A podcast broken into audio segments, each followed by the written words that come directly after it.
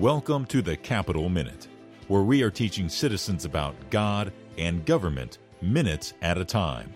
Now, here's your Bible teaching host, Perry Gauthier with Capitol Studies International.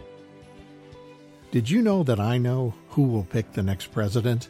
In the Bible, in Daniel 2:20, in the king's palace, the prophet Daniel stood confidently and spoke authoritatively about our blessed God as the King of Kings.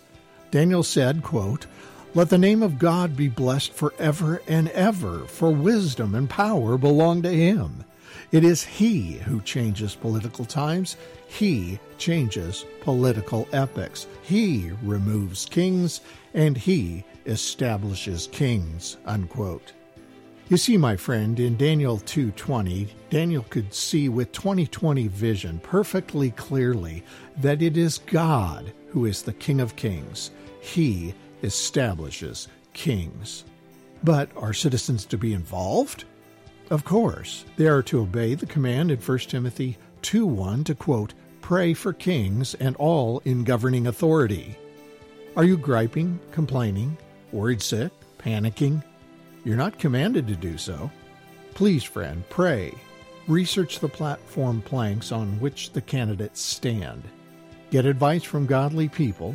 Register and get out to vote. Make a clear stand for Christian values in the voting booth. Stay on your knees in this most critical election because I see with 2020 vision that God will pick the next president. I am absolutely sure, with 2020 vision from the Bible, this is Perry Gauthier and the Capitol Minute. For more information, go to capitolstudies.org. That's C A P I T O L, studies.org.